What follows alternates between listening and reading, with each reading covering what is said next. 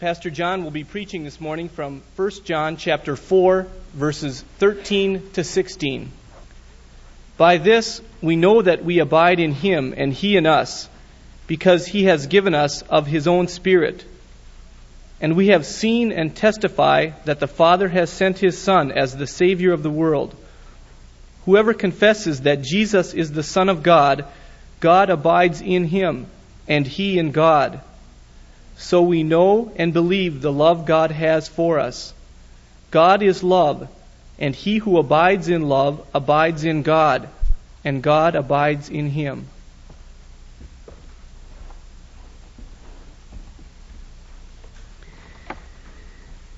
The text begins in verse 13 with the words, By this we know that we abide in Him, that is, in God, and He in us. So there's the burden of the letter again. The burden of this letter is to teach us how to be sure that God abides in us.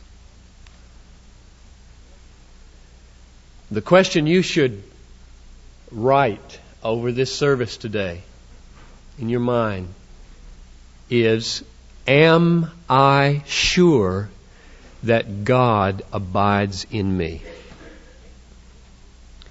Because this book is written passionately to give you that assurance. This book does not want anybody to go out of this service saying, I don't know. I don't know if God is in me or not. How can you tell? This book is written to give assurance. So that when somebody asks you, you really think Almighty God abides in you? You can say, Yes.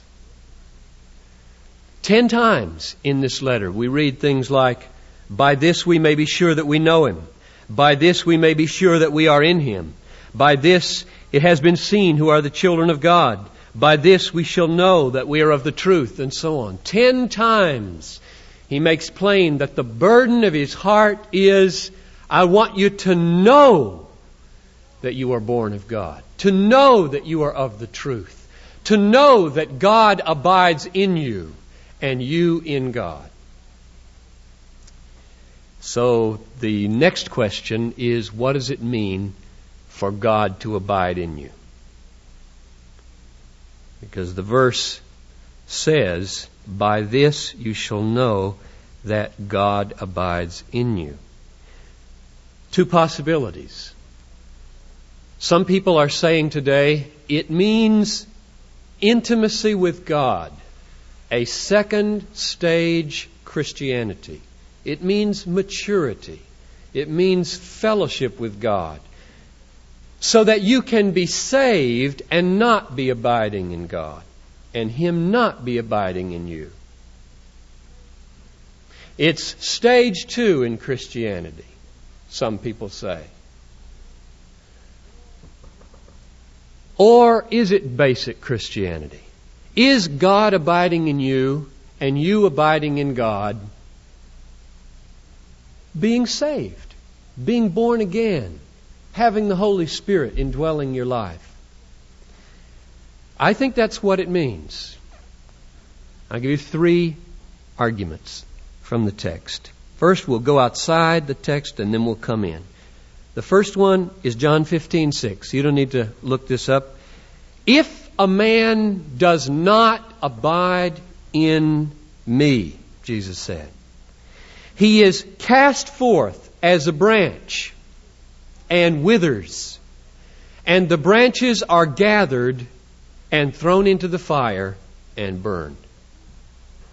So, in Jesus' language, if you don't abide in Him, and have Him abiding in you, you are not in the vine, you are in the fire.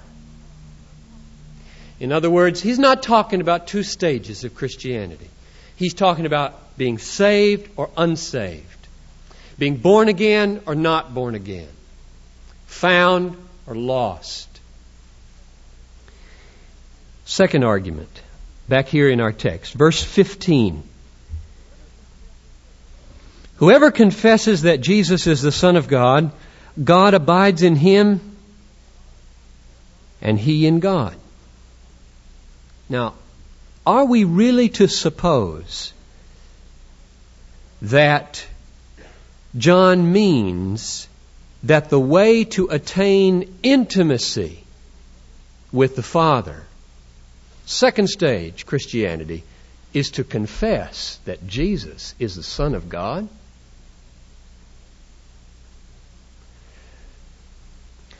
Confessing that Jesus is the Son of God is basic Christianity, not advanced Christianity. So verse 15 makes it very plain. The way we experience abiding in God is by confessing the basic truth Jesus is the Son of God. Third argument. Chapter 5, verse 13. Right across the page in my Bible.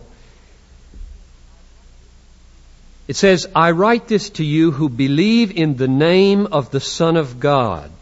Now, I take that to be the same as confessing that Jesus is the Son of God.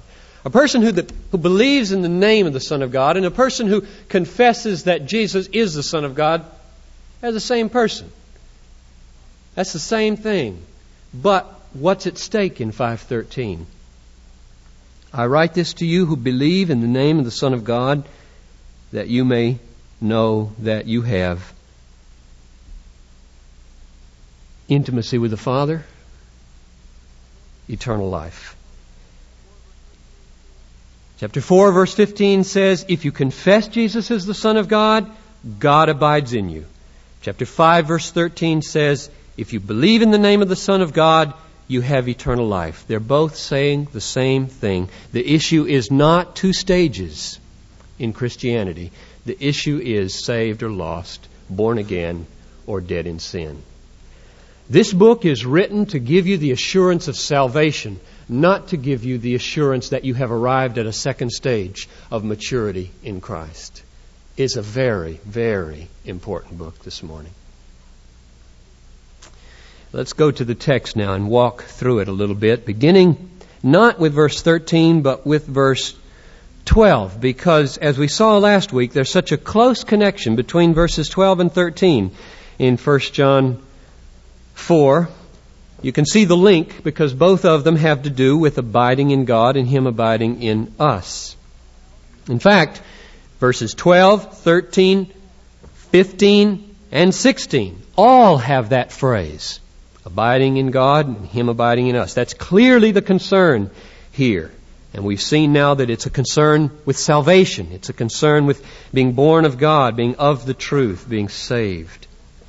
Let's start at verse 12. No man has ever seen God.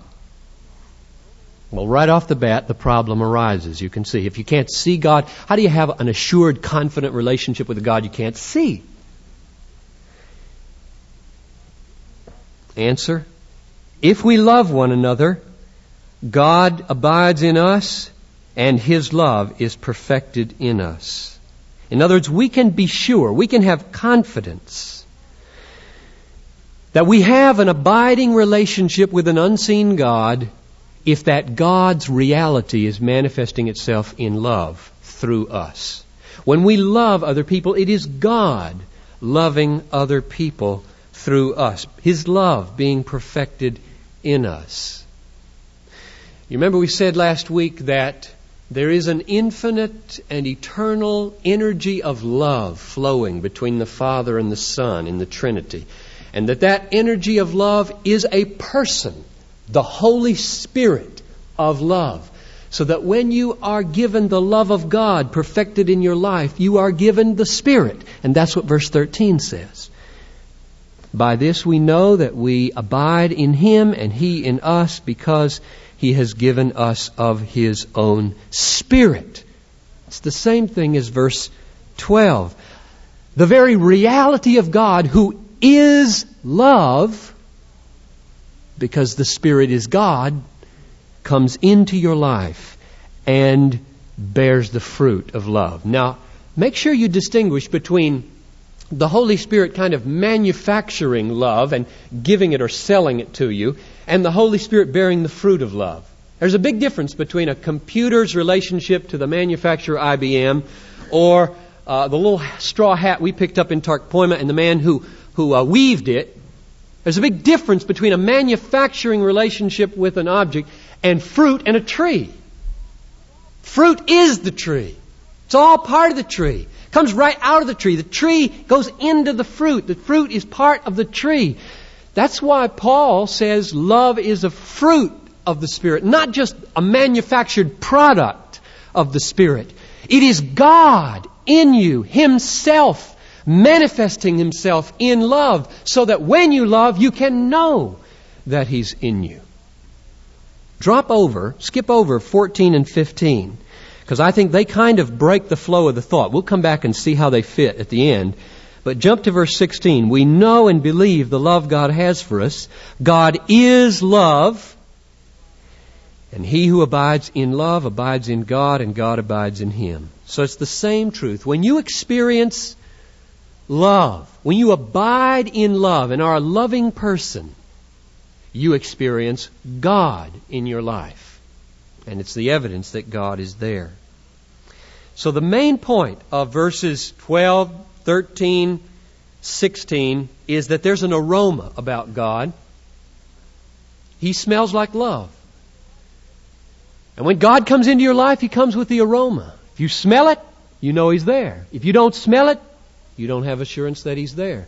God has an inescapable aroma about Him, and it is the aroma of love. Now, I want to take you to, to 1st and 2nd Thessalonians. Stick a little finger in 1st John, if you've got your Bible and you're following, and flip back to Galatians, Ephesians, Philippians, Colossians, 1st Thessalonians.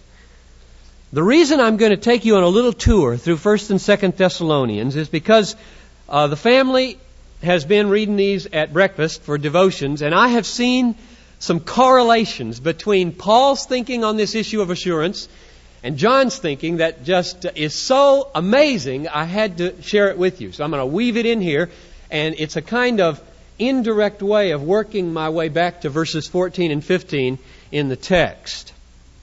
Because these verses in 1 Thessalonians and 2 Thessalonians are tremendously encouraging to you in your fight of faith and your longing to have assurance in God. Let's begin at chapter 1 of 1 Thessalonians, verse 4. Now, here's the question you should ask How did Paul know, after he had preached to these Thessalonians and won some converts, how did he know that they were chosen by God and that they were truly saved, truly born again. Verse 4 We know, brethren, beloved by God, that He has chosen you. For our gospel came to you not only in word, but also in power and in the Holy Spirit and with full conviction. You know what kind of men we proved to be among you for your sake, and you became imitators of us and of the Lord. For you received the word in much affliction with joy, inspired by the Holy Spirit, so that you became an example to all the believers in Macedonia and Achaia. Now, what's the answer to the question, how was Paul sure? How did he have assurance that these converts were really chosen by God, were indwelt by God, were abiding in God? Probably the best place to look for the answer is verses 6 and 7 where it says that you became imitators of us and of the Lord. You received the word in affliction with much joy, and you became an example to everybody all over the world. Now, there are two things here, really. One is their faith. A kind of faith that had joy in it and that did not wither and die like the third soil in Jesus' parable when the suffering came. That's the test of true faith. Anybody can get excited and believe in Jesus. But when the suffering comes, and you get sick, or you get rejected, or you lose your job, do you still count him your treasure so that you can joy in God? That's what Paul saw, and he said, that's real. And the second thing is this exemplary behavior that we're seeing all over the world, and I get what that is from verse 3. Pop back up to verse 3, where it says, I remember your work of faith and your labor of love and your steadfastness of hope. So I boil it down to two things. This indomitable faith that rejoiced in persecution and this labor of love.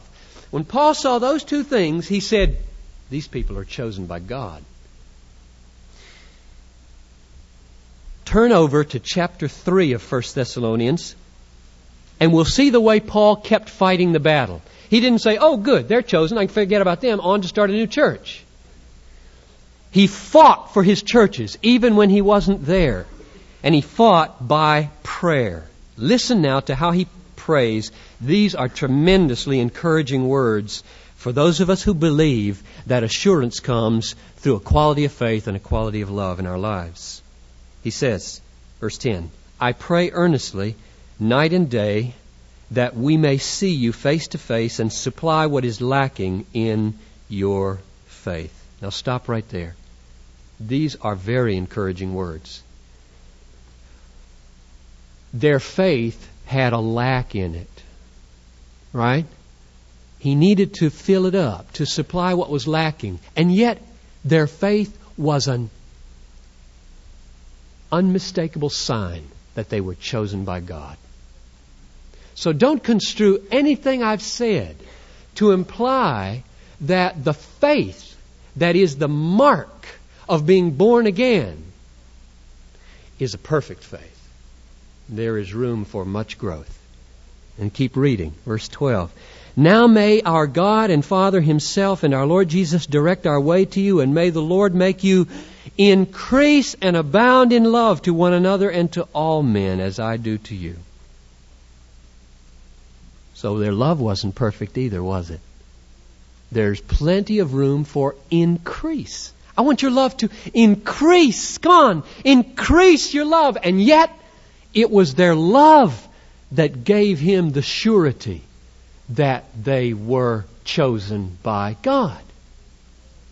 So the tremendously encouraging lesson here is that you don't have to have perfect faith and you don't have to have perfect love in order to have complete assurance that you are born of God and chosen by Him to be saved. How did it go? Did his prayers get answered? Turn to 2 Thessalonians chapter 1. 2 Thessalonians chapter 1 verse 3. There have been some weeks that have elapsed. His prayers have gone up. He has gotten word back from the church. How is it going? We are bound to give thanks to God always for you, brethren, as is fitting, because your faith is growing abundantly. Praise the Lord. And the love of every one of you for one another is increasing. It worked. Now, the reason Paul has confidence in his church and the reason anybody should have confidence in Bethlehem is not that he looks at a people and says, no room for improvement there. They must be of God. That's not the logic of the Bible. Not in this age, maybe in heaven, but not here. The logic in this age is look, their faith is increasing and their love is growing. They're of God. That's the logic of the Bible. There is no perfection. Paul said, Not that I have been perfected or have already attained. I press on. When you look at yourself, if you see need for improvement in faith and in love, don't draw the conclusion from that, I don't know if I'm a Christian or not. That would not be biblical thinking. That would be worldly thinking. Satan would be delighted with that kind of thinking. So, whether we look at Paul or whether we look at John, we get the same answer. Let's look at a summary statement in 2 Thessalonians. Just one more before we move on. It's found in chapter 2, verse 13. I just love how much theology is in the prayers of the Apostle Paul. Chapter 2, verse 13 says, But we are bound to give thanks to God always for you, brethren, beloved by the Lord, because God has chosen you from the beginning to be saved. Now, how did he know that? Next two phrases are crucial. He knew it because there was a certain way that God goes about choosing people to be saved. One, through sanctification by the Spirit. Two, and belief in the truth. And what are those two things but love, abounding, and faith, growing? All sanctification is is a big fat word for becoming like Jesus, becoming loving people. So here Paul sums up why he can know that they have been chosen by God to be saved. Answer because God always saves people through sanctification and through faith. And so you look for those two evidences in people's lives. Now, you see why I got all excited about this as I was preaching through 1 John? You remember the summary statement in chapter 3, verse 23? Turn to 1 John 3, verse 23. It's the one Tom preached on three weeks ago. This is the commandment that we should believe in the name of His Son, Jesus Christ. There's the first criterion. And love one another, just as He commanded us. There's the second criterion. And then read the next verse, and you'll see it tied into the issue of our text. All who keep these two commandments abide in Him and He in them. So if you are a loving person, and if you have a growing faith, you can have assurance that you have God abiding in you and that you are abiding in God. Now, let's go back to our text and see why verses 14 and 15 are really not so out of place as they at first seemed. You remember verse 12 and 13 and 16 all had to do with love. And if you walk in love, you abide in God. Now, in verse 14, it looks at first like he's just whammo, changing the subject, because he doesn't deal with our love for each other anymore. He says, we have seen and testify that the Father has sent His Son as the Savior of the world. Now, what he's doing there is the same thing he did in chapter 1, verse 2, where he says, I'm an apostle, and along with the other eyewitnesses, I have seen the life manifested. I've seen it with my eyes, heard it with my ears, I have touched it with my hands, and I testify to you Jesus is the Son of God. I saw His miracles. I saw His sinless life. I saw the way He died. I saw Him rise from the dead. I know Jesus. He is the Son of God. That's verse 14. Now, verse 15 says, What are you going to make of it? What do you do with the testimony of an eyewitness apostle? Do you confess that Jesus is the Son of God? If you do, if your heart gives assent to the truth of the witness of the eyewitnesses, God abides in you and you abide in God. It's the, it's the same logic as chapter 4, verse 6. Just take your eyes up to verse 6 again. You remember that one? Whoever knows God listens to us, apostles, us testifiers about Jesus. And he who is not of God does not listen to us. Now relate that to verse 15. Paul has just given a testimony to be listened to in verse 14. He said in verse 6, You are of God if you listen to me. Then he says in verse 15, If you confess, that is, if you listen and agree and affirm what I say to be true, God abides in you and you abide in God. And it's the same thing. You are of God.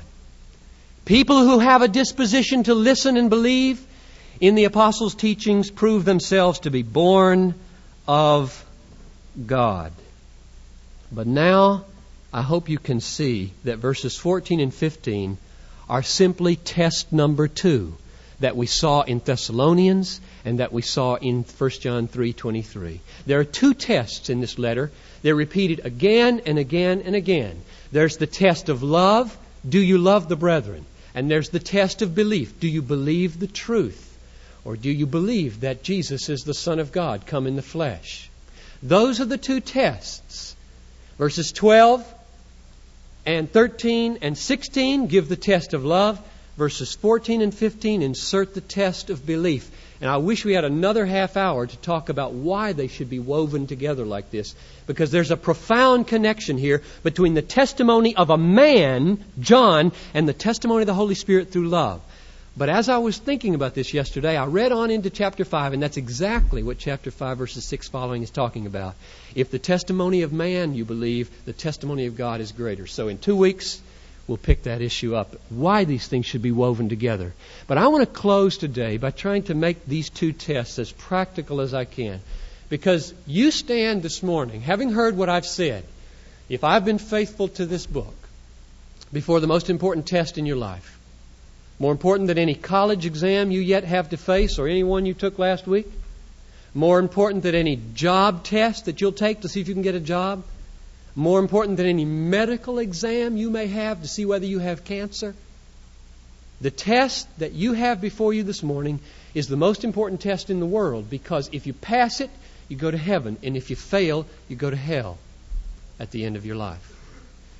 Now, you can fail it this morning and still go to heaven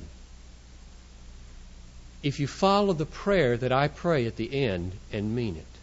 So here's the way I want to put the test before you. There are two tests, right? There's the test of faith and the test of love. And I've got three questions on each test. Not a long test, but they're discussion questions. So they might be long. Now, just sit and listen. You know, don't try to look in your Bible. Just listen. And picture yourself as being asked these questions by the apostle in response to his book. First, the test of hearing and confessing, the test of faith. Number one, does your heart incline to the testimony of the apostles and prophets? Let me put that in real simple language. Do you love to read the Bible?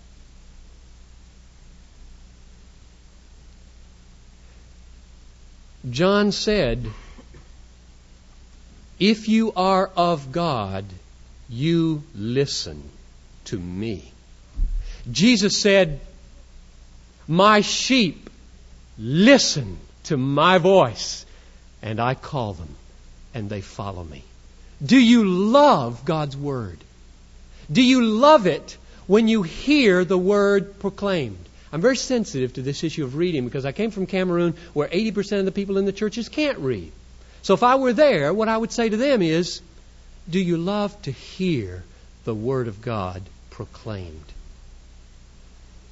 It's very hard for me to imagine a person in whom God dwells by His Spirit who does not delight in the Word of God.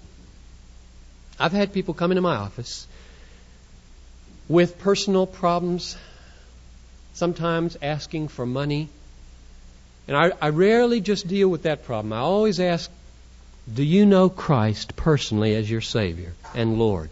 And they always say, Yes. And I say, Do, do you acknowledge Him as Lord of your life? Yes. And then I say, Do you read the Bible?